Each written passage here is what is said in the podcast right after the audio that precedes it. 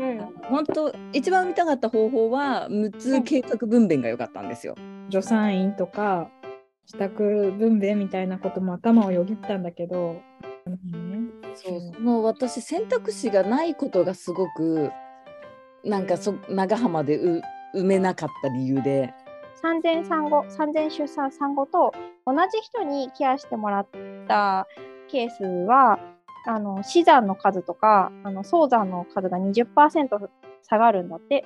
で、ちなみに私は生まれた時は私もうこれ以上クリエイティブなことできないって思ったの。控えめに。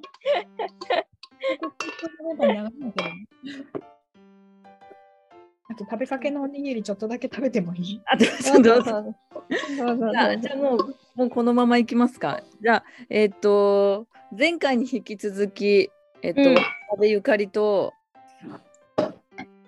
えっと、エリコちょちょっともう一回やり直そうか。ごめんごめん。順番。順番だ。じゃあいきます。じゃあ今の順でいこう。OK はいじゃあということでえっ、と先週に引き続きえっ、と渡辺ゆかりとえっと、新井エリコと、堀江まさみがお送りしております。ます。はい、よろしくお願いします。お願いします。お願いします。なんと前回が出出産する話をしたかったのに まだ着床する前の話までで盛り上がってしまって着床、着床前で1時間。そうなんですよね。それだけ尊いことだっていうことですよ。そうですよね。そうだよね。だって、ね、それ1時間程度では語れません働。働く女にとっては着床していいものかどうかだって悩みが深いしね。そうそそうでうす。ね、確かにね。ね、で前回はなかなか、ね、妊娠に至るまでの壮絶な話とでじゃあちょっと次はじゃあ妊娠してからの話をしようっていうのでちょっと今日再度みんなで収録という形になっておりますがみんな忙しいためまさみさんは明日からの基本喫茶のお店の仕込みをしながら。ちょっと包丁の音とか聞こえるかもしれないけど、よろしくお願いします。はい。そしてええりこさんは何をする？何しながらでしたっけ？私はですね、あの、ちょっと商品、袋詰めする商品の、あの、ちょっとお掃除をしながら、商品、商品は何ですか？あの、お茶を、お茶を販売をしてるんですけど、お茶のこう小さい、あの、大きい小さい枝取りをね、枝取りっていう、あの、すごい地味な作業を音出ませんので、こっちは。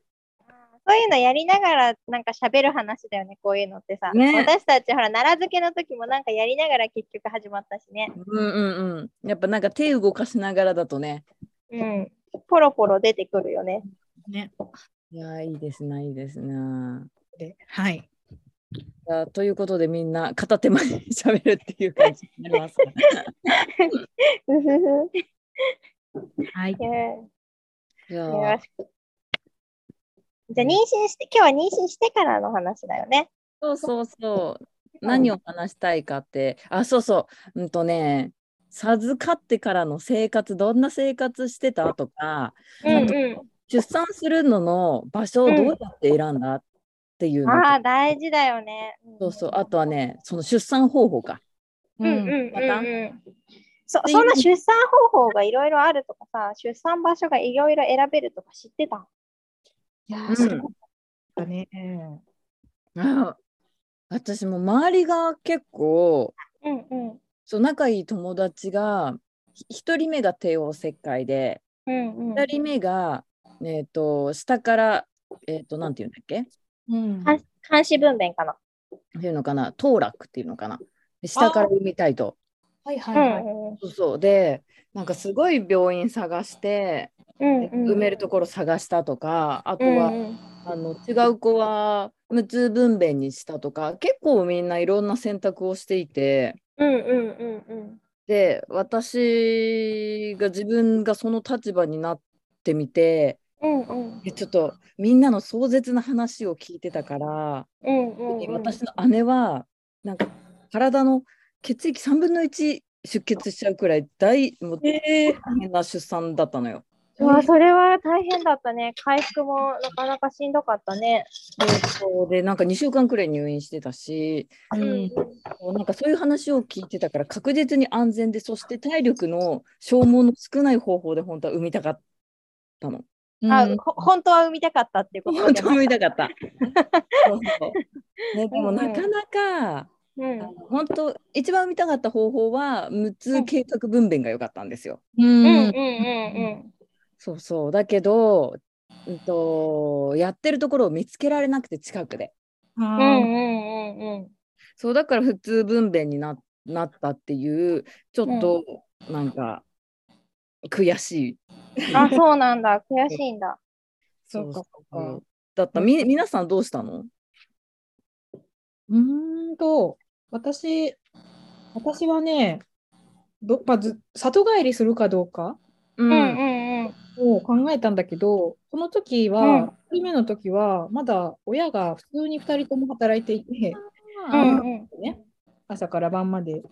で、なおかつ、この今住んでるところよりも、地元の方が田舎でですね、あのすごい。そのパターンすごいよね。なかなかないね。うんあの病院が大きい病院で産もうと思うと1時間弱かな、50分ぐらいかかるのかな？えーまあ小さい産院はあるはあるんだけど、うん、すごい田舎だね。そうなんですよ。そうなんですよ。だ都会から移住してきた女たちとか嘘じゃん。ごめん、都会は住んでたけど、3年ぐらい。あの都会ではないんですよね。そうへえやー。だからっていう理由もあって、うまあんうん。ね、長浜だったらね、なんか、あの、まあ、木の本だったら日赤が一応30分以内だし、うん。私も多いしと思って、うん。そう、日赤にしたんだけど、本当は、私はあの院内助産院が良くて、うん。でそれが日赤ならあるから、日赤にしようって思って、日赤選んだんだけど、あの、2019年のそれが、えっとね、10 12月あ、違う、えっとね、2020年の1月とかかな、最初に、まずその妊娠の確定の検診に行ったのが、うんうん。その時で、その時はまあまだ、まあ、あったんだけど、うん。その直後にほらコロナが始まってしまって、結局院内,、院内助産院か、辞めてしまったんですよ。えー？院内助産ってもうちょっと前に辞めてなかったかな？あ、かな。もしかするとそうかもしれないんだけど、一応、うんまあその日赤ね、その、あのーコロナもは、なんかその騒ぎも始まってしまって、まあ院内助産うん再開する見見込みもなくて、うんうん。は、なんというか、もう諦めるしかないというか、もうどうしようもない自分には。で、そのまま日赤で産み、うんうん。そう産む産む時の話はまた置いといて。うんうんうん、そうだね。壮絶な話。2人目の時も、そう、うん。一人目の時にさ、あの私はあのあのあんまり予算の知識とかなかったから、うんコウノトリを読んで、うん。あのいろいろコウノトリを読んで学ぶっておかしいんだけど、漫画。でもまあちゃんとね、いろんな話が載ってるから、コウノトリ読読んだりしながら、うんうん。分娩方法とかもあったんだみたいなことを知って、うんうん。家で産むとか、助産院でうんとか、うん。なんかなんとなく知ってたけど、そんな身近でできると思ってなかったから、うんうん。で、後々調べたら、実は、なんか敦賀にも助産院があったり、滋賀にもうん。ちょっと南の方行けば助産院、そのさ分娩というか出産ができる助産院があったり、あと、うん。自宅出産をサポートしてくれる助産師さんもいるっていうのが分かったんだけど、うんうん。ね、でもやっぱりなんか私もゆかりちゃんと一緒で、初めての出産だからさ、怖いじゃない？うんうんうん。できるだけやっぱ、まあ安全なところうんでうんその中のその安全っていうのは、医療的安全だったから、その時は。うんうん。で大きい病院っていうので、まあ、そのまま日赤だったんだけど、2人目の時は結構悩んだな。途中でそうだよね。ギリギリまで悩んでたよね。あそうなんだ駆け込んだもんね、半泣きうで。ん。うん。そうもう辛いって言って。そう、大変そうやったね。本当に辛そうやった。うん。そう。なんか、2人目はもうなんか、1回経験したから、うん助産院とか、自宅分娩みたいなことも頭をよぎったんだけど、うん。結局、まあ、その選択をする勇気も出ず、そう。あのまあ、いろんな家族の理解とかもあるよね。そうそう。もちろん、なんか自分だけで決められないし、うん。なんか家族はやっぱり病院で産んでもらった方が安心って思うしさ、う。うんんうん。そりゃそうだよね。立場でもそうだと思うし、そう。うん。それも否定もできないから、うんうん。まあ本当はなんか立ち会いもしてほしかったし、うん。あの、いろいろね、あの、やりたいこととか希望はあったけれども、バタバタのうちに2人目も同じ日赤でうん。いましたの。まあ、病院自体に別に後悔とかはないんだけど、日赤でことに対して、そう。うん。安全はめちゃくちゃ安全そなっうんうん。ていうような感じかな。うんうん。まごめんの時は、はい。ちょっとさ、一回私の Wi-Fi を切り替えてもいい？あ、どうぞどうぞ。安定しなくて、収録中に何してんだってね。ここ後で切ってもらおう。ちあょっと待ってね。あ、私も切ってもらって、今ちょっとお、お、あの、夫氏が話しかけてくれたけど、何言ってるかわかんないから、一回イヤホン外す。OK。何何あ、どうだどうだ？復活した？うん、復活した。お、いいんじゃないか？あ、うんあ、いいね。ちょっとエリコ喋ってみて。聞こえてますか？あ、いい感じです、いい感じです。よかった。義理のお母さんが仕込みを手伝いに来かけてくれた、来かけてくれてた。あら、森下家総動員で仕込み。あ大変。いやでも今日は結構終わってるから大丈夫。素晴らしい。じゃあ、続けて大丈夫そう？はい、大丈夫です。あ次、まさみさんどうやってば産む場所？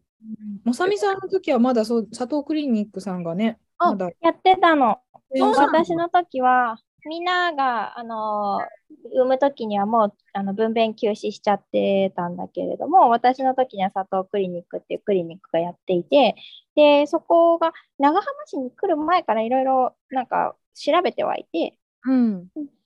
で、あの、なんだろう、不妊治療とかの相談も乗ってくれていたし、あ、うん止まっちゃった。止まっちゃった？ごめん、止まっちゃった。うん、でも声聞こえてるよ。あ、聞こえてる、うんそうそう。で、その不妊治療とかの相談にも乗ってもらってたし、あと、なんか私も自然になるべくだったら産みたいなって思ってた方だったから、なんか無痛分娩とかもいろいろ調べたんだけど、あの、旦那にも相談したときに、リスクが、被らなくていいリスクを母子ともにこう一つ被ることになるっていうこととか、あと、麻酔が効かないこともあるっていうこととか、あと、うん。か海外ではあの麻酔科医が、無痛分娩専門の麻酔科医の先生があのついてくれるけど、日本ではまだその専門の麻酔科医の先生っていうのが少なくて、まあ、えー滋賀県であのそういうう麻酔科医の先生がしっかりついてる小さいクリニックみたいなのはあんまりないなっていうのをし、が不安だったから、まあ、1回目の出産っていうこともあって、うんあのになんかあったら日赤にすぐ送ってくれるっていうところと、あと、あの、小クリニックはさ、みんな、こう、産後のケアとかさ、力入れてたりするじゃん。うんで、佐藤さんのところは3000もなんかマタニティヨガとか、なんかいろんな、あの、3000ケアみたいな取り組みも多かったの。うんうんそれで産前産後ケアをしっかりしてくれるところがいいなと思って佐藤さん選んだんだよね。ああ、そっか。確かに佐藤さんはね、そういうの手厚いイメージが。そうそう。でこれもその当時は知らなかったんだけど、他のあのクリニックよりも助産師さんの数がすごく多かったんやって。へえ、そうなんだ。うん、で、あの、一人一人に十分にこうケアが行き渡るようにって言って、お多い助産師さんのをいっぱい、うんあの雇ってたらしい。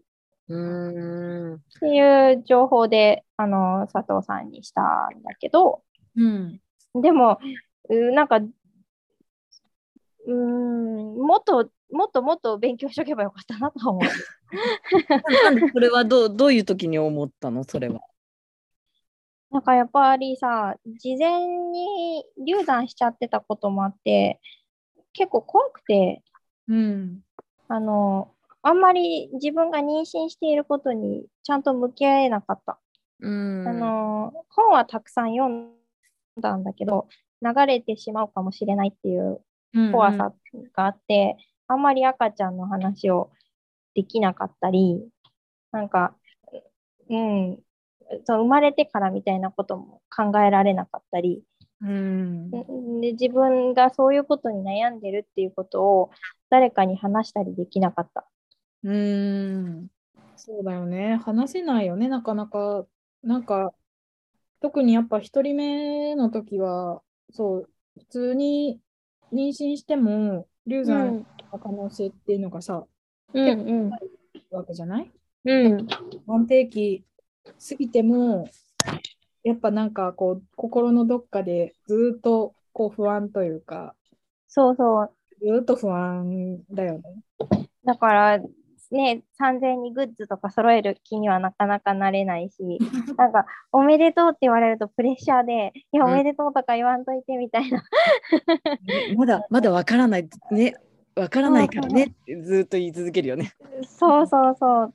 っていうのを自分に呪いをかけるからさ、やっぱそれ自体の話を人とすることがあんまりなくて、まあうん妊娠していることについてをあの誰かとちゃんと話すことがなくて、自分の体にもちゃんと向き合えないまま、あの日が過ぎてった気がする。あのもちろん、ちょっとした本とかは読んでたんだけどさ。うんうん。ね。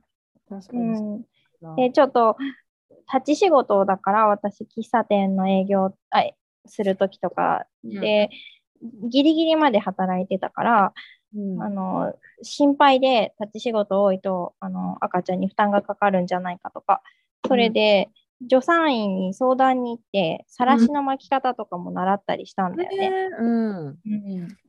で、その時にいろいろ話せるかなと思ったんだけど、やっぱ初回で、なんかいきなり全部を話すこともできなくてさ、うん。たたたださらしの巻き方を習って、でなんか不安ですっていう話を、なんかできないまま、その1時間に4000円ぐらい払って、うん。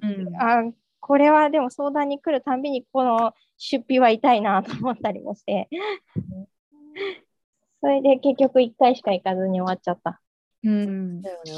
わあの長浜市ってあの何カードだっけ？えっ、と三産前産後に助産院とかで使えるこうハッピーチケットみたいなの子育てハッピーチケットね。ね、2000円くらいサポートしてくれるんだよね、1回。ねそう、なんか1000円分、1000円。1000円が2回か。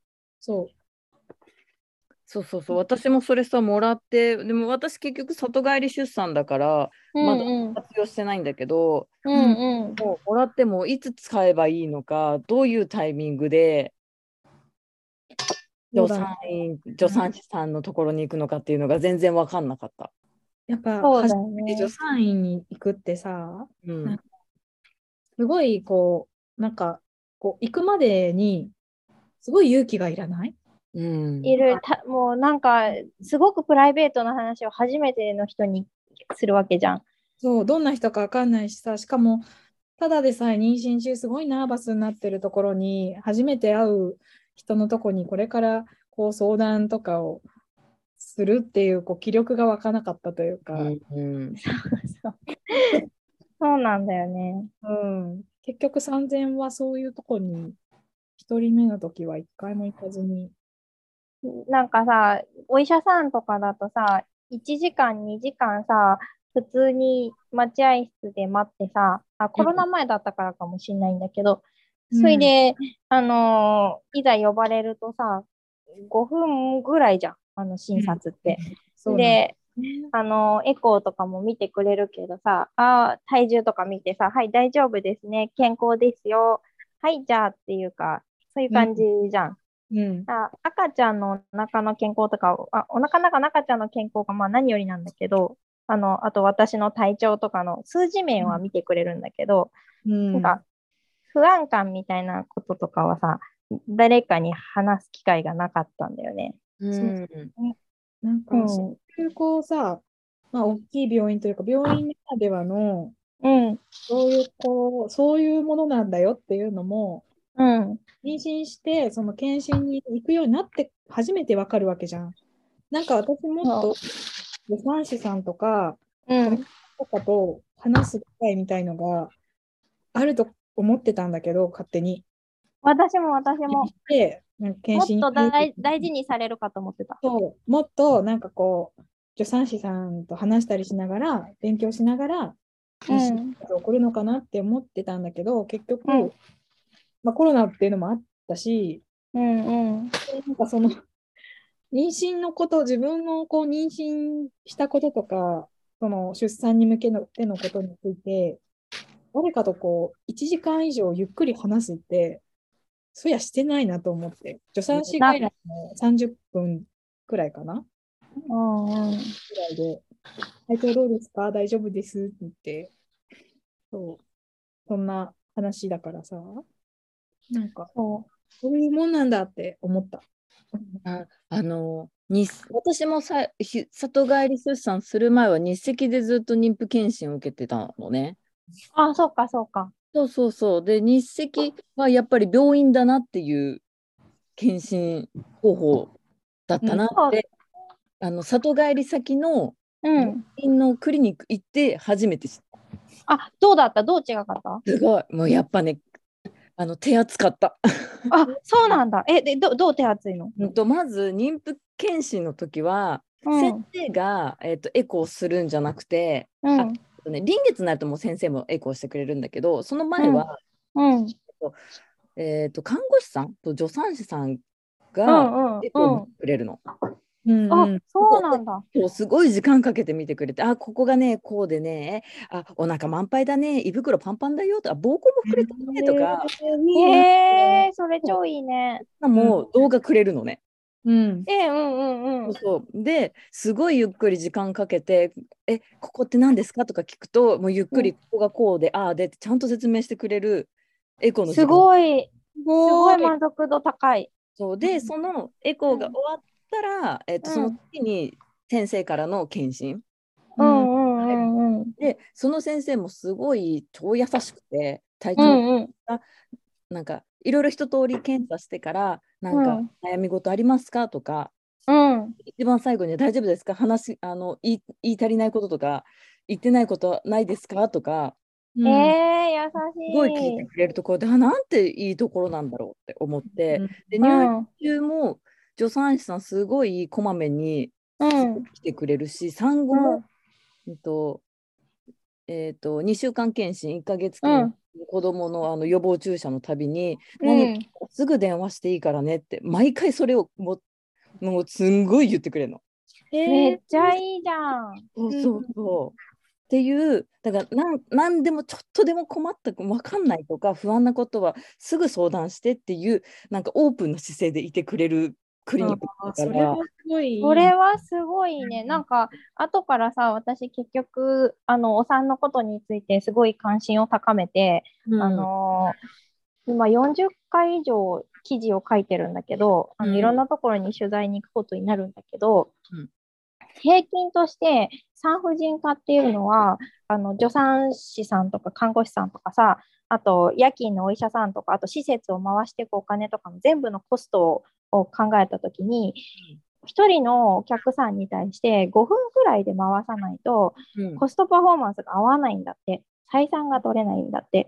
だから、あの、お医者さんたちは、あの、それぐらいで一人を見ようっていうのにしちゃう、その、し仕組みにあるっていうのを言,、っている先生がいて、産婦人科の先生がいて、うんなるほどなと思ったんだけど、でもそのゆかりさんのところは、それに比べたらすごいね。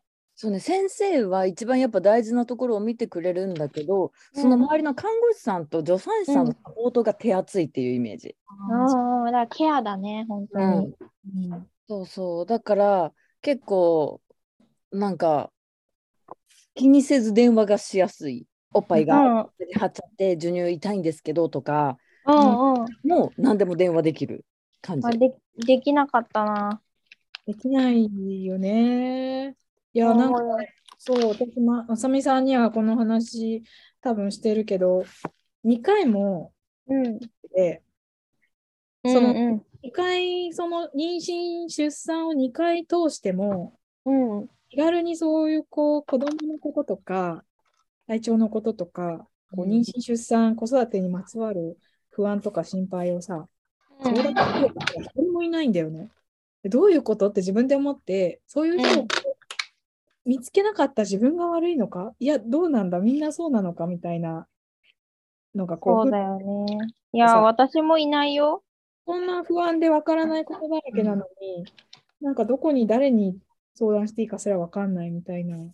なんかさ、おね。母さんとかにさ、実のね、お母さんとかに相談したらさ、まあ年齢もだいぶ離れてるじゃん、お母さんが産んだ時とは。で、さらに、その土地も離れてるから、あの、ね、すごい距離も離れてるから、うん。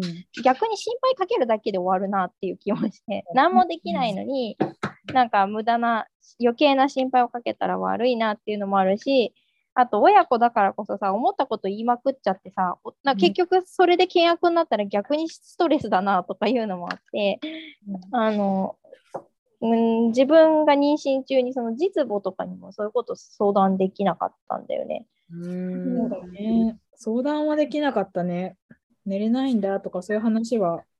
そう。で、先に子供を産んでる友達は忙しそうやったし、で、あと、自分が途中で流れちゃった時にその子になんか気使われるのかわいそうだなとか、うん、で、産んでない子は産んでない子でもしかしたら不妊治療してるかもしれないし、授かりたいけど授かれないタイミングかもしれないしとか思うと、もう言えなくってさ、わかる。なんかみんなのプライバシーなんて知らないからさ、本音なんて。うん。だから、実母にも言えない、友達にも言えない。うんだから、本当は専門家に頼りたい気持ちがあったけど、先生は忙しそうっていう、うん。それのまんま突入した感じがする。病院のさ、待合室にさ、うん。ストッキング、タイツなどは履いてこないでくださいって書いてあるのね。あ、書いてあるね まあ、なんか仕方がないんだけれども、あ、すごい忙しいんだなって、やっぱり空気を読んでしまうというか、いろいろ相談したいけど、本当うは。ん。うん。いやー、そうだよ。なんかもえ これぐらいはって思っちゃうよね。そう。う、ね出産ってすごいデリケートなことじゃない。病気じゃないからこそ、すごい、むしろこ体っていうよりも心にすごい影響するなんか期間な気がして。うん。えーなんか病院私もさがその地元のクリニックどうし病院どうしようってなった時にうん。そういう病院の何アプリうん。うん。地元のこういう、えっと地元情報が集まるか掲示板みたいなああるある。じゃないそうそれので病院検索してうん。近くの病院何個かをでそのサポート体制がいいところをう探します、ん。だ よかったね。ちゃんといいところ見つけたね。偉いね。本当だね。なんかやっぱ選択肢があるっていいなって思った、今。そうだね。だから長浜を選んだらさ、今選択肢すごい少ないじゃん。うん地方は佐藤さんも亡くなっちゃったしさ、うんで、は橋場クリニックさんはさ、今頑張ってくれてるけどさ、あの、やっぱりクリニックだから、あの、受け付けられる人数が少ないじゃん。うん。うん。そうするともう木の元では2席しかないよね。そうそう。で私選択肢がないことがすごくなんかそ長浜でう埋めなかった理由で。自うん。そうだね。でこうじゃあここの病院で産みたいっていうふうにしして病院を選びたかったっていうのもあって、うん。うん。そうそう。でその前にあのずっと市外科大であのうん不妊治療してたから、そこ、うん。あの不妊治療と,、えーとうん。検診同じ窓口で同じ場所なのねこうフロアうで。で、えー、とそうすると他の先生とか他の妊婦さんに対してとか、えーとかうんこう掲示板に貼ってある、はいうん内容とかも全部見れるじゃない、うん。うん。うん。掲示してあるからね。そうそうで向こうだとそう和通分娩始めましたとかうんうん。分子が大だったらそうだよね。とか、あと先生の人数多いんだよね。そうだよ、26人ぐらいいるんかな。本当にいるんだ。で、うん女の先生がすごい多いんだよ。うんうんうんうん。そうとかっていうのを見てたから、うんうん、それとどうしても日赤を私の中で勝手に比べてしまっていたんだよね。まあすごい人数は7人ぐらいかな今。ちょっと増えたんだけど、それでも、うん、でもみんなすごい大変な中激務をしてくれてるよね。そうそうそう。う。ん。ね、っていう中だとやっぱり地方で出う産んする大変さってこういうところなんだなっていうのは実感した。うん。うん。なんか、まあ、詰まるところ、そのお医者さんと話をするのが短いっていうのは、もううん。仕方ないというかさ、そうやってこういろんな人にね、こう地方で産んでもらうためにはそうせざるを得ないからでさ、産婦人科医を増やさ増やせないっていうのはもう全国的な課題だしね。長浜だけの課題じゃないからね。せめてでも、やっぱ産前産後でね、どっかでちゃんとこうサポート。そう、ゆかりさんがさ、あの助産師さんとか看護師さんに手厚く見てもらったっていうことぐらいはさ、できないかなと思うよね。なんかそれはなんか病院としてっていうこと以以外にももっとこうなんかそういうこう仕組みとしてあればいいなってなんかいつでも電話していいよなんて一回も言われたことないと思って 私も。も言われたことない言われたら泣いちゃうと思う。そううんしかもねあの2週間検診と1ヶ月検診も最初に助産師さんが、しかも2人がかりでうん。計測してくれてうん。でその後に先生の検診なの。子供の。私の。うん。でその前の助産師さんのあの診察が結構時間取ってくれててうんへえ「体調どう?」とか、うなんかうちの子すぐゲロゲロするからあの、うん。計測してもらってる最中も「ウェー」とかしてもなんか「あ大丈夫大丈夫」とかうんうんで助産師さんと喋っててももう一人の助産師さんが子供抱っこしててくれるからうんうん。自分が喋れるとか、うんうんうんそうそうそう。でもそれってでも受けてみて分かった。うんうんうん受けそれがありがたいっていうことがね。そうそう。そうじゃなかったらなんかまず2週間検診がどんなものかさえも分からずにうん。行ってたから、うん私、その時のあたり、辛すぎて記憶がないわ。本当？生まれ、生まれて2週間ぐらいとか、1ヶ月ぐらいの記憶がない。本当に？あれ？ねよく言う。に人間のあのい痛い出産が痛い辛いっていうのを本能的に忘れようとさせるうん、なんか入し妊娠じゃないや、入院期間はすごくあの優しくしてくれて、で、うすごくこ個別だったし、あ、個別じゃない、個室？だったし、うん快適快適で、あの、いいあの入院期間を過ごさせてもらったんやけど、うん。でも、帝王切開のが本当に辛かったの、緊急帝王切開が。うん。なんかもう、ちょっとし殺されるかなって思うぐらい怖くて、うん。なんか陣痛が1分間隔で来てるときに、あのー分娩台に運ばれて、分娩台っていうか手術台か、にうん。運ばれて、で、分娩、あの、陣痛来てる、で、今ちょっと来てるから、ちょっと待ってほしいって思ってても、なんか、あそこの毛をこう刈られた、切ら切られ、ん？買ってもらうとかさ、あと、尿道カテーテルみたいなのをさ、麻酔なしで入れていくんだよね。だからで、しかもそれを失敗されちゃったりとかして、なんかあもう私も陣痛で、ほら、動くしさ、うん。それで何回かやり直したり、あの、注射も何回かやり直、麻酔の注射も何回かやり直したりして、うん。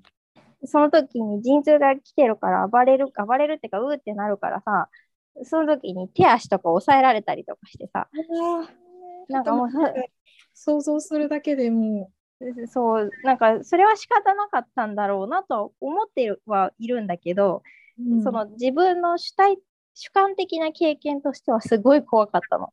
うんうん。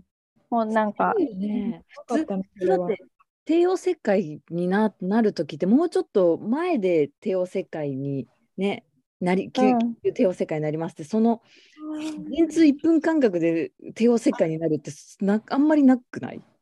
そうなんかな。なんか全然そのあたりはわかんないんだけど、うん。まあ、先生もきっと私が自然に産みたいっていう希望があったから待ってくれたのかもしれないんだけど。でもまあ赤ちゃんは元気だったんだけど心音は変わらずなんだけど、あの最初に陣痛が始まった位置から降りてこなかったのうちの子。全然。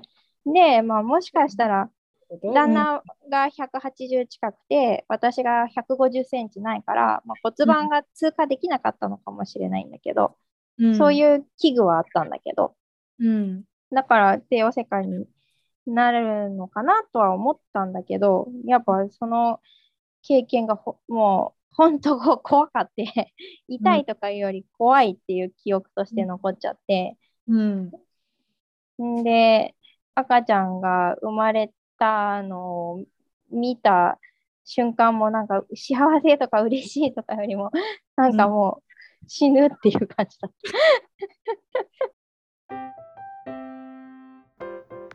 せーの。サバイブユートピア好評発売中。買ってね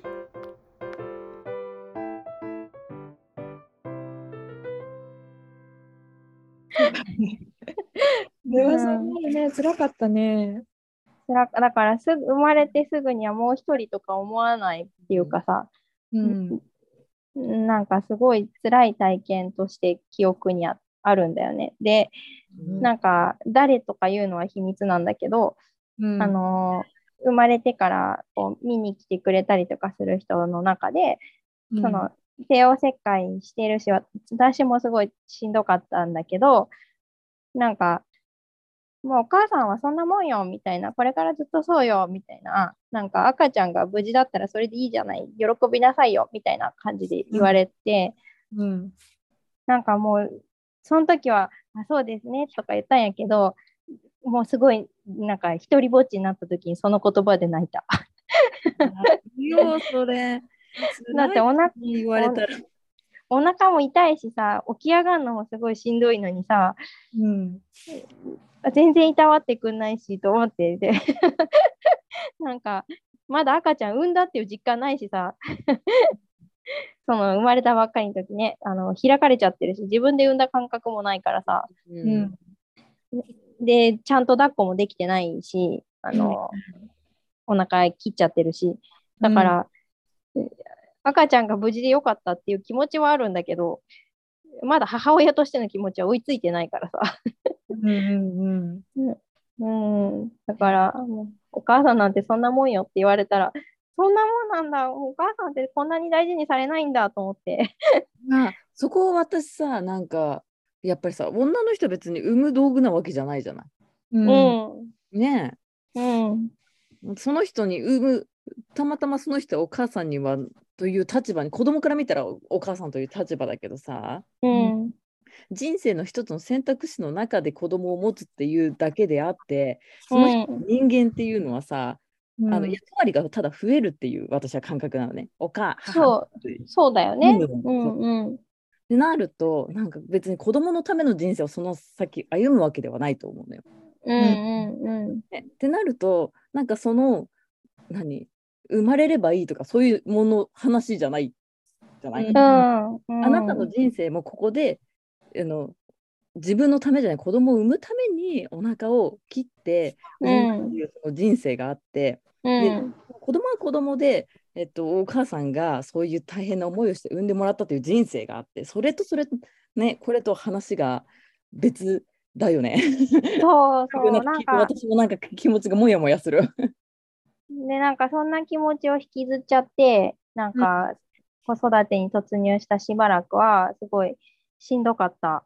うん。で、なんかお母さんっていうものになる、その心構えみたいなのが、なかなかできなかったし、うん。あちゃんとしてなきゃいけないって思って、なんか、で、私は旦那も、その時は、あの、今は義理のお母さんが近くに住んでくれてるんだけど、私たち夫婦2人とも、あの、血縁者が近くにいないで、2人っきりだったのね。うんで、喫茶店っていうのが主な、しあの、えっと稼ぎだったから休んじゃってるし、まあ、要は特定妊婦って言って注意が必要な妊婦っていう扱いを受けてたの。うん。うんだからなんか保健師さんが来た時も私特定妊婦だからなと思って なんか虐待してないか注意なんか見られるんだろうなと思って妙に警戒しちゃってさ なんか おっぱいが乳腺炎でめっちゃ痛かったんだけどなんかそのこととかもさ相談できなくてさ、なもう頑張ってやってます。全然たなんか大丈夫です。可愛いです。みたいなさ、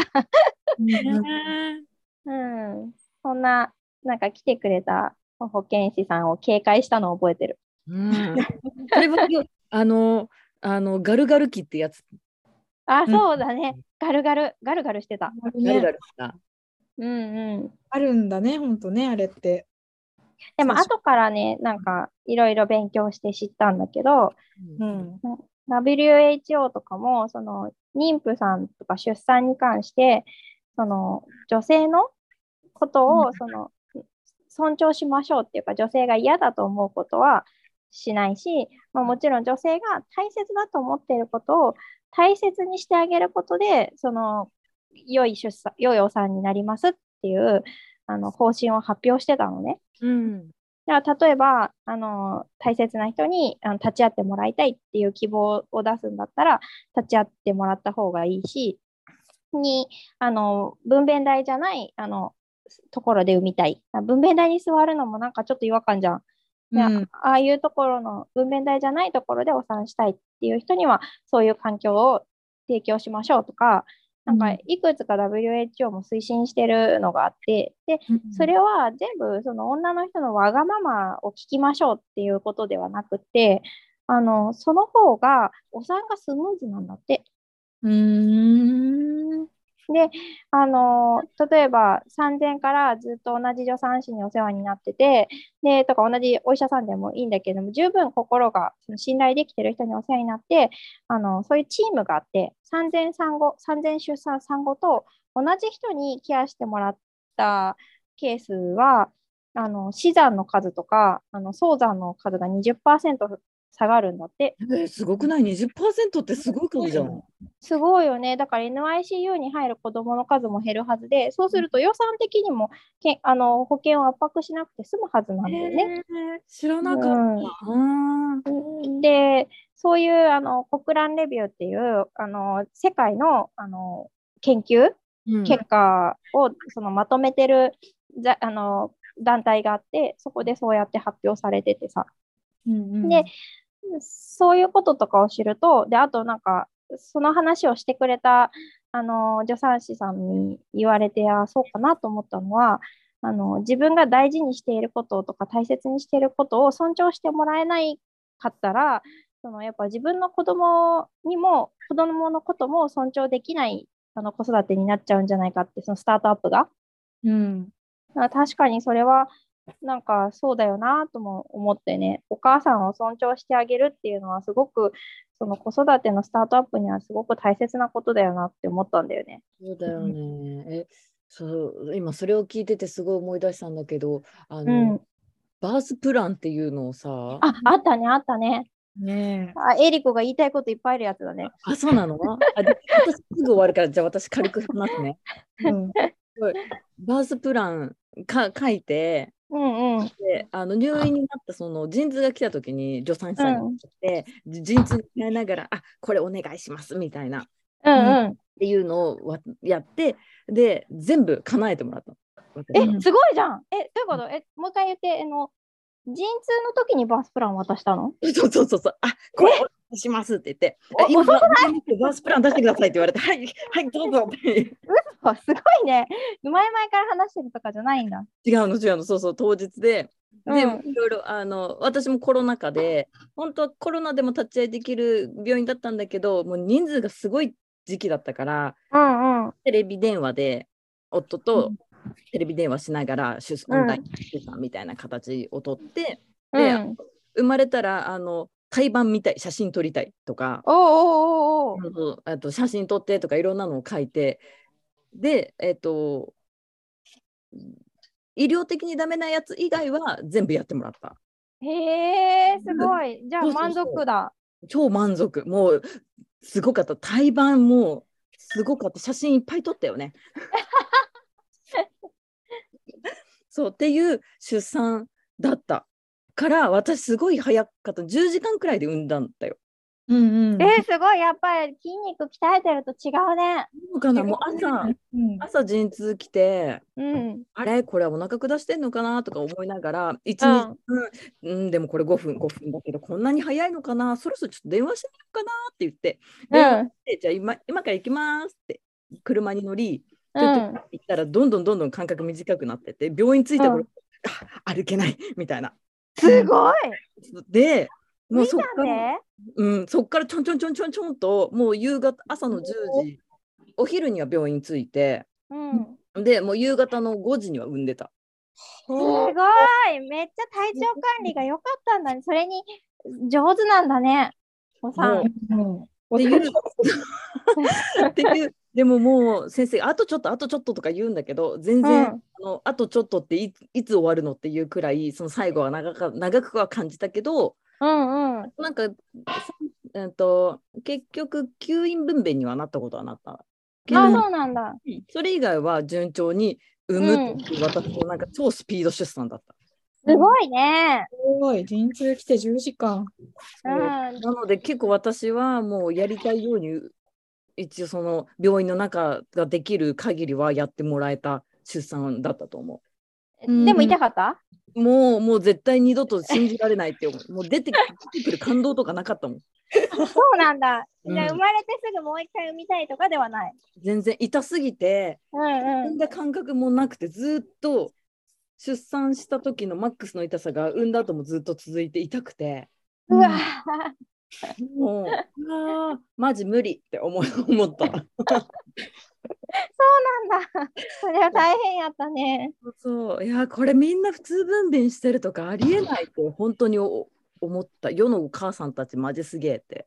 ね。さお母さんたちの話をさ40人ぐらい聞聞いたりとかあとあえりこちゃんともさなんかうんお母さんの話聞いたりした時にさ、産んだ瞬間にもう一度産みたいとか思い続けて何人も産んでるお母さんとかいたよね。いたね。うん。信じられないわすごいわ。すんごい気持ちよかったんだって出産が。ねなかなかなかなかないよね。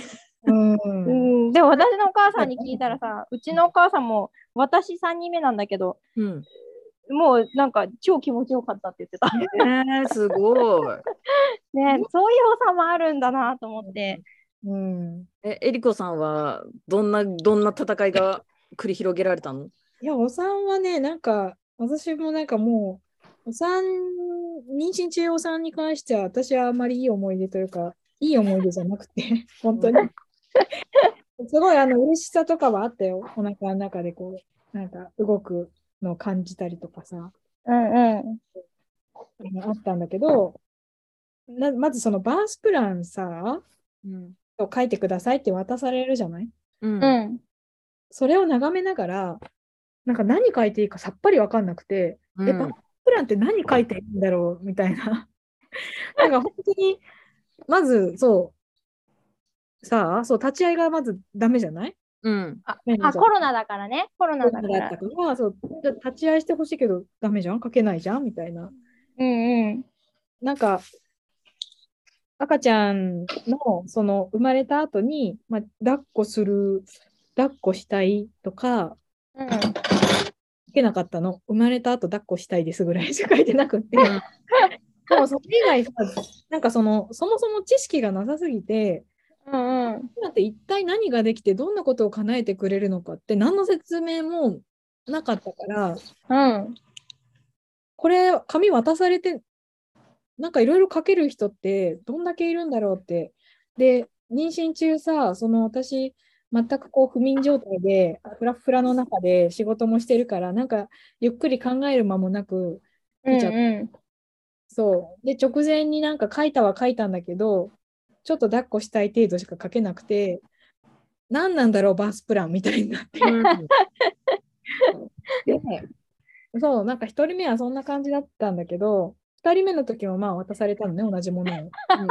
もう笑ってしまうわ。かわいそうな。2人目の時は、あのー、2人目の時なんかさ、もまたやっぱ何書いていいか正直よくわかんないって思いながら、まあまあ、あの臨月来て、正規さんのタイミング37週過ぎた頃に、まあゆっくり考えようって思っていたら、37週0日で陣痛が来て、やばい、何にも準備できてないって思いながら、陣痛が来てしまって、バーンプラン、バーンプランの紙はとりあえず握りしめたけど、真っ白なまんまで、とりあえず持っていったんだけど、一回もうバースプラン出してくださいって言われることなく終わったよ。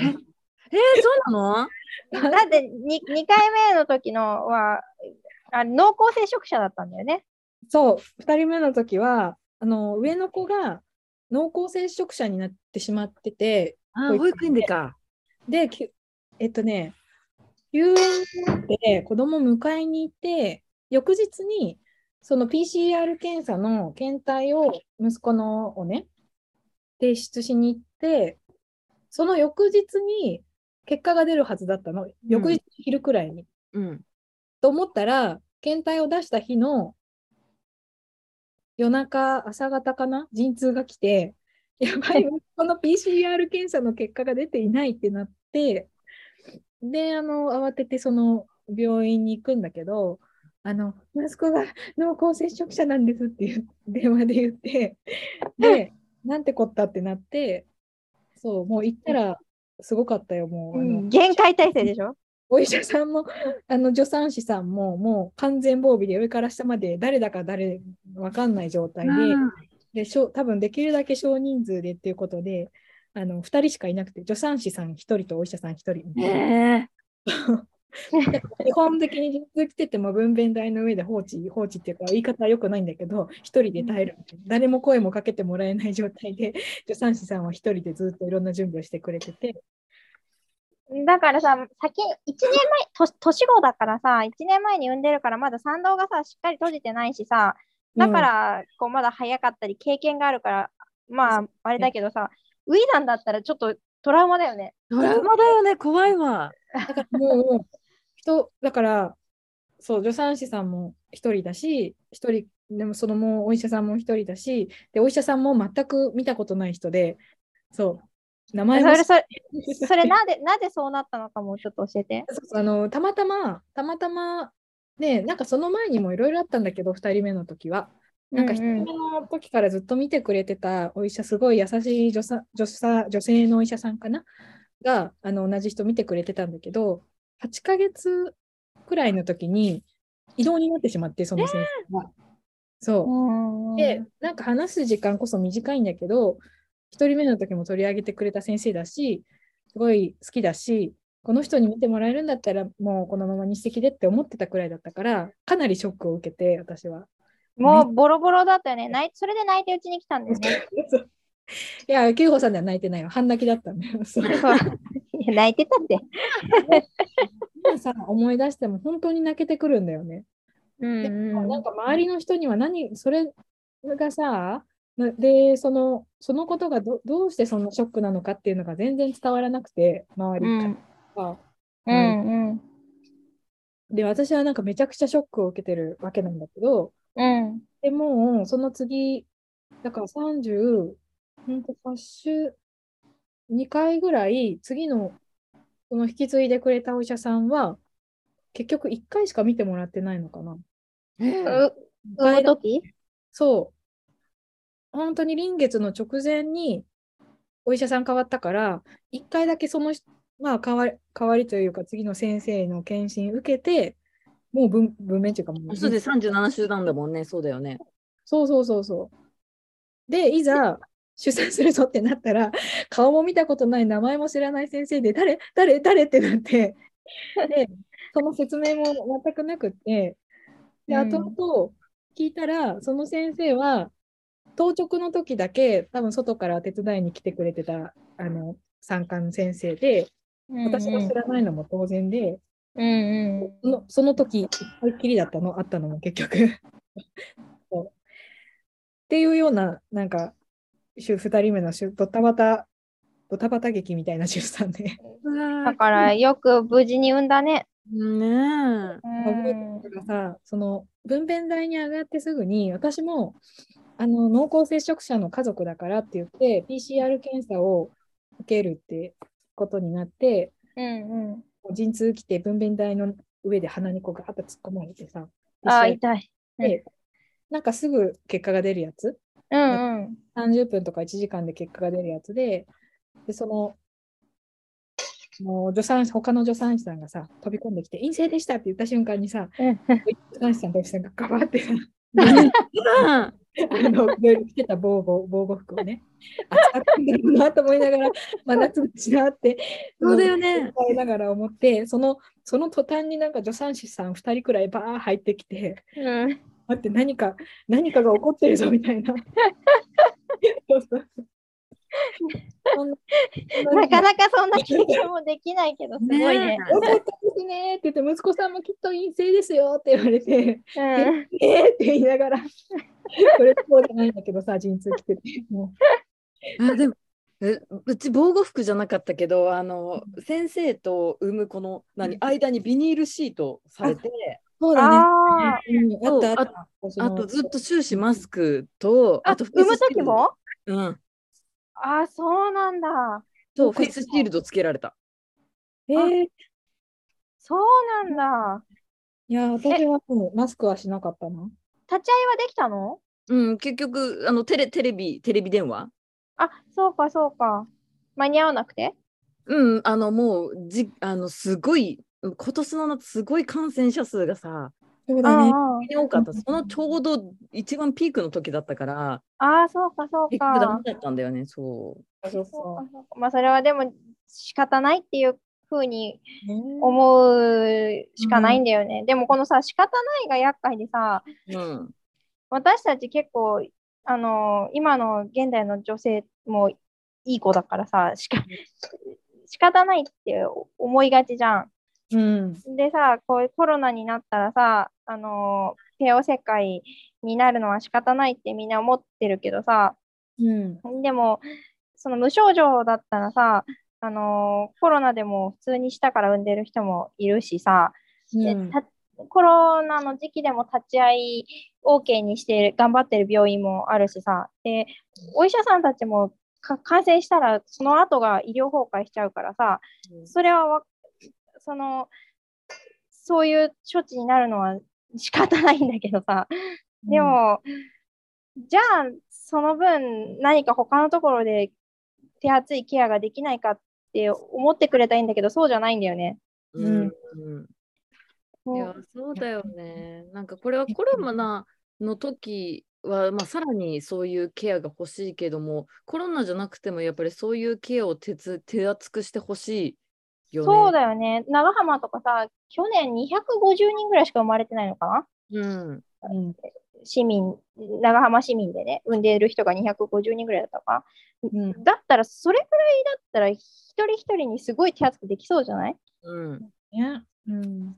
まずもうさ、仕方ない、仕方ないってさ、思うんだけど、こう、出産において、うん。えって思いたくないんだよね、もう。さ、お医者さんにしても助産師さんにしても、本当毎回この出産のヒーヒーな時に、この人誰？誰って思いながら、うん誰って思いながら産みたくないっていうのがあって、うん。うんうん。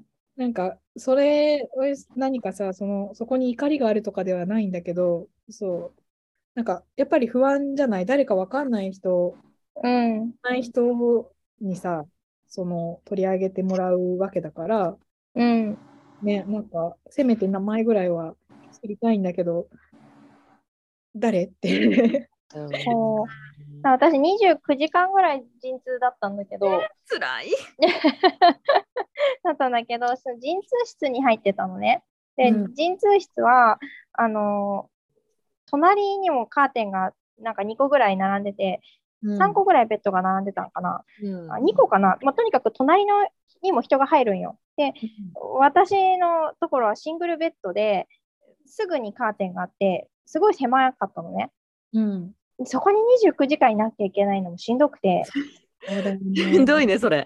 そうで、隣の人が変わっていくの、どんどん。あの、で、で、おぎゃー生まれましたみたいになっていくの。なんかもう、ちょっと途中で歩きたかったりしたけど、ずっとそこにいなきゃいけないしさ、うん。で、やっぱ時々しかお医者さんとか助産師さんとか回ってきてくんないし。あれ、辛いよね。なんか、私も一人目の時さ、30、35時間、4時間、うんトータルで言うと38時間で、や病院ばいね、長いね。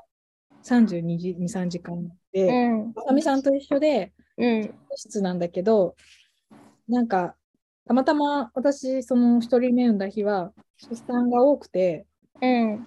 時折おぎゃーって聞こえてくるのね、その。そ うそうそう。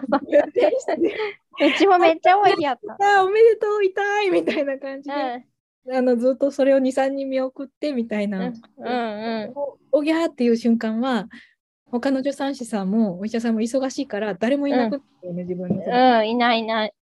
いなくて、一人で2時間とか1時間耐えるみたいな。うん。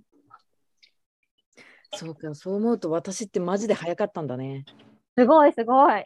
優秀だよ。優秀すぎる。鍛えてた、鍛えてただけある。あれがあるんかね。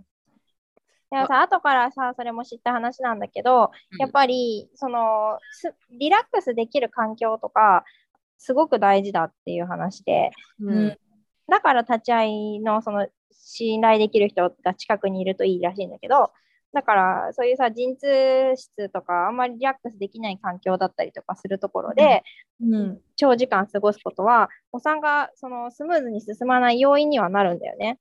そうなんだ。だよね。ああのさ、もうなんか申し訳なくって文句言えないんだけど、うん。が来る助産師さんがどんどうんん変わってくんだよね。数時変わ間る変わる。ね、シシフト制だからね。そう。で、なんかもうやってくれてるからすごい文句言えないんだけど、こう、さすってくれる場所がさ、その人が変わるごとに違うのよね。そこって思うんだけど、なんかそこじゃないっていうのを毎回もなんか言うのも申し訳ないし、なんかもういっぱいいっぱいだから、なんかすごい怒っちゃいそうで、そこじうゃないんなんかもうそこじゃないって言えなくて、あもうちょっと、もうちょっとだけ下で、下でとか言って。でそれを毎回毎回その変わるたびにやんなきゃいけないストレスみたいのもあってさ、陣そ の人が変わるごとにね。そう。陣痛一人で陣痛夜中怖くって、なんか陣痛の、なんか、あ、じゃあ、ね看護師さんを呼ぶ？ベルを押したら、病気じゃないのにそんなに何度も呼ばないでって言われちゃった人とかがいる。えー、そんなこと言われたら泣いちゃうよね。泣いちゃう。泣いちゃうよ。泣いちゃう。大きに押してた気がするよ。無理。すごい。でも私、押さず押す押したの1回くらい、1回、2回くらいで、それ以外は超こまめに見に来てくれたもん。本当に。ねやっぱそう、それが当たり前の環境で産みたくない？だってさ、うんこんなに人数少なくてさ、みんな少子化少子化とか言ってさ、なんか、なんだっけ、幹事長もさ、なんかすごい、うん、なんだっけ、ハハードだっけ？な、なんかすごいダイナミックな政策が必要だみたいなこと言ってたじゃん。うん。なんかねクーポン券配るよりも大事なことあるじゃと思。ないうよって思った よね。うん。クーポン十分ではないみたいなの。うん、もうクーポン券配るよりさ、そうやって産前産後とさ、産前出産産後とさ、例えば信頼できる誰かがずっと同じ人がいるとかさ、なんかそのて丁寧にケアしてもらえるとかいう方がうんありがたいんだけど。ありがたい、ありがたい。私、だから結構そこに関しては病院がすごい良かったから、うんうん。結構担当の助産師さんがずっとついてくれて、うんたそう、担当の助産師さんっていうのがいいよね。そうそう、超良かった。やっぱりでうんもそれはやっぱ病院が選べたからっていうのだと。そうだよね、そうだよね。だってもう二席とかだとさ、本当に大変らしくって、人がい忙しいし、婦人科系の手術もあるし、本当、それこそ妊婦は病気じゃないからさ、うん。だからそういう中で産むのってさ、確かにさ、あの周産期医療センターだし、NICU もあるから安全かもしれないけどさ、そのに安全ってなんだろうって思って、うん。なんか取材の時に、県庁にその話をしに行った時に、堀江さんはお産に求めるのは何なんですか？安全じゃないんですか？って言われたの。うんそれはさ、安全じゃん。安全が一番だよ。安全が何よりだよと思って、なんか黙っちゃったんだけど、その後から、その妊婦さんたちがさ、産んだ後に産後うつになってさ、死んじゃったりとかさ、0歳児のさ、子供の一番のさ、あ一番じゃないけどさ、あの、すごくたくさんの0歳児がさ、あの、お母さんによる、実母による虐待で死んじゃったりとかしてるじゃん。うん。そういうその子育てのスタートアップまで含めて安全って言ってくれんかなと思って。うん。いやその、ね生まれる瞬間を見たら日本は一番安全な国かも国かもしれないけど、生まれてから1年含めてみたら本当に日本は一番安全な国なんだろうか。ああ、それすごいわかりやすい。1年間ね、う、うんあと1年間まで見て安う全なし、ん。うん。なんか本当に、でも今なんとかなってるじゃんってさ、言われたらそうなんだけどさ、かなりギリギリのところでなんとかしてるでしかないんだよね。うんおんてか女の人たちが何とかしてるんだよね。なんとかかなり無理をしてなんとかしてるっていうのは、やっぱり感覚としてあってさ、う。うんん。ね、こうななんかこんなに母親になる子供を持つってこんなに無理しなきゃできないことなんだっていうのをすごい実感してるっていうか、えーもう、だってえ私が今月末に帰るんですよ、そちらに。おかえり、楽しみにしてるよ。私は恐怖でしかないですよ。そうだよね。お母さんたちがいるところの方が、そりゃケアは手厚いもんね。そうそうね、両親、ううちもあのお夫と子供と3人での、そっちでうん3人での暮らしになるから、うんうん。先輩たちよろしくお願いしますっていう気持ちです。さ、週に1回とかさ、子う供ん。のさ、人たちでさ、うん。さ、同じ空間でさ、それぞれ自分の仕事する日みたいのがさ、そうだね。そうするとなんか悩みとかも共有しやすいかもしれないね。えもうあるし、やっぱなんか子供がさ、保育園で熱出て帰ってこなきゃとかさ、うん。その、どうしても抜けらんない会議があるのに、そうう。いうん時って大体やっぱり熱が出て帰ってくるとかあるのよね。うんうん。でもそういう場所があればさ、なんか何人かいたらそのうち一人はさ、1、2時間だったら見るよってなるかもしうれない。ん。うんうんうん。代わりに迎え、その1時間だったら早めに迎えに行くよとかね。うん。そう。なんかそういうこう、もうファミサポとか私も使ったことがないからわからないんだけど、うん。そう、そういうのもいいし、やっぱそういうこう、身内でちょっとサポートし合えるうん。組織みたいのをもう作ってしまってもいいかもしれないぐらい。いやー、作りたいよね。そう。そのための拠点をどっかにさ、なんか作ってさ。いいね。もうだって今も私下で泣いてるのをやばい。ちょっと早く行かなきゃってすごい気持ちがね焦ってるとね。泣いてるとおっぱい出るしね。結局なんかほ4月から保育園の予定だけどそれまではずっとこんなんだから仕事って全然できないなってすごい思ってるの。そうだね。んそうです。だからそのほ来年の4月までをどう過ごすかっていうので結構もう気持ちがアップアップしてるのはある。うん。うんうん。そうっていう感じでもう1時間が過ぎてしまっているんですよ。あれ？あ、おやま私たち、産んだんだ。産んだね。でも今日産んだし。うんだうんだうんだ。うんうん。ようやく産んだ。あ、でもさ、妊娠期に、じゃあさ最後さ、妊娠期嬉しかったことをちょっと話そうぜ。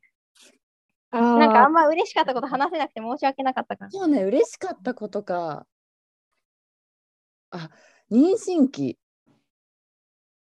妊娠期か。妊娠期嬉しかったことか。でも私、やっとでもまさみさんと一緒で産むまで、もしかしたらダメになることがあるかもしれないっていう気持ちとずっとね、ああ、怖いもんね。そうそれがつきまとってたから産んでうん。産んだ後って私うんが細胞分裂したみたいな、うんうんうん。子供を産んだっていうよりも自分の一部が出た うんうん。でちょっとしてから2週間1ヶ月経たないくらいかなでやっと、うんあ子供っていう違う人格を持った人間を私は産んだんだって、うんうんうん。私と彼女は別の人間なんだっていうのを認識した時に、なんかあ出産したんだって思った、あ、そうなんだ。うん、えー結構じゃあちょっと経ってから自覚があったんだ。そうそう。だからあこれであ3人家族なんだなって思った。それで、うんうんうんうん。そうそう。だからなんかそれでやっとね出産が終わった感じおお疲れ様でした。ありがとうございましあた。ええりこさんはどんな、なんかあった大変、壮絶なずっと妊婦生活の出産がずっと続いてたと思うんだけど。いや、なんか、でも、あの、ふ普通にというか、一般的なことだけど、まあ一番感動したのは、2回あるんだけど、1回目はエコーで、あのー顔を見たとき、あ、うんうんうん。あの、そう、顔の横顔形がね。ううんうん形がはっきり見えるようになる瞬間があるじゃない？ううんうん。ちっちゃい、こんななんかこう、10センチもないくらいの、まだ大きさなんだけど、人間の形をしてるのを見たときっていうのが、もうちょっと驚きと感動があって、おお腹に人がいるんだみたいな、なんか。エイリアンだ。で、2回目はやっぱりなんかあの、お腹が、うんあの、動く瞬間、あの、帯帯同というか、自分で感じないんだけど、こうずーっと観察してると、こうピクって、蹴ってさ、うんうん。ポンって動くじゃない、うんあれをうん。時がね、かなりもう、あの、嬉しかったね。あれは嬉しいよね。うん嬉しいよね。お腹でいるのを感じたときはやっぱ何より嬉しいよね。うん。いいね。で、うんちなみに私は生まれた時は、私もうこれ以上クリエイティブなことできないって思ったね。うん。もうクリエ人クリ間エイターがみたいな。人間を作ってしまった私は、そう、もう神だ。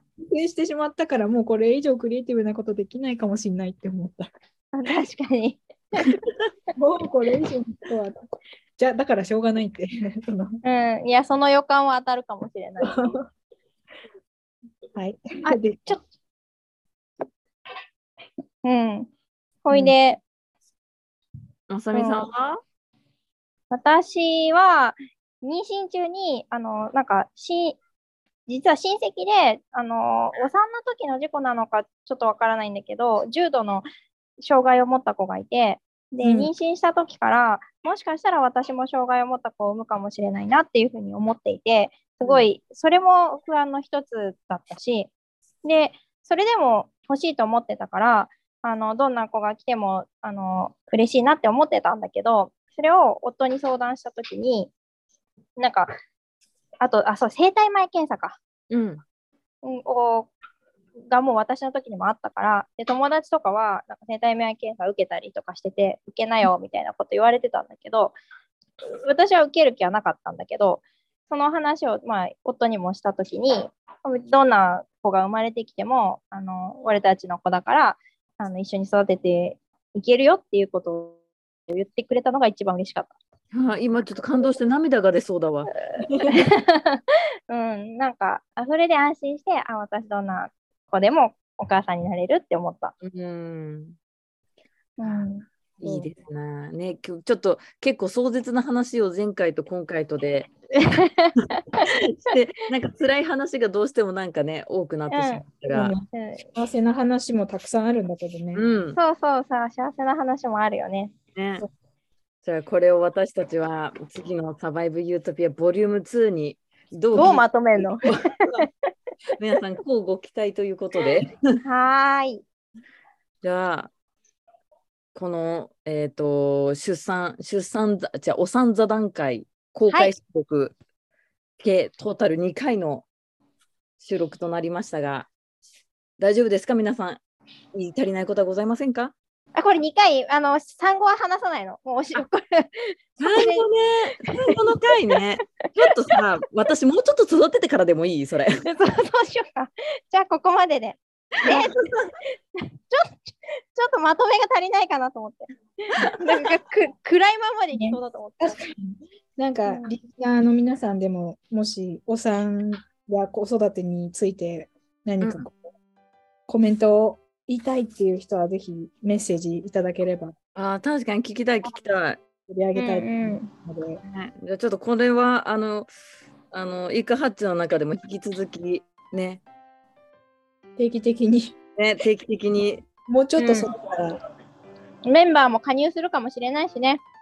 そうなったらそれはそれで楽しいですね。そうですね。ねあじゃあそれあのそうなったらどんどんファミリーが増えてっていいな。イカファミリー。なんかでっかいさ、テント買おうよ、15人って泊まれる。えー運動会やろう、運動会。で、バーベキューとか超楽しそうじゃない、いいじゃん。おー 何年後ならできるかな、それ。ということで、えっと、お三座談会を、えっ、と、締めくくりたいと思います。はい、お疲れ様です。はい、ありがとうございました。でした。ということで、渡辺ゆかりとえー、新井恵理子と、堀江まさみがお送りしました。あ、ああれだね、次の、次の人、後で私がじゃあルーレット回して決めとくね。お願いします。はーい。ますじゃあ、また来週。またねバイバイ。バイバイ。イカイカイカイカイカ。が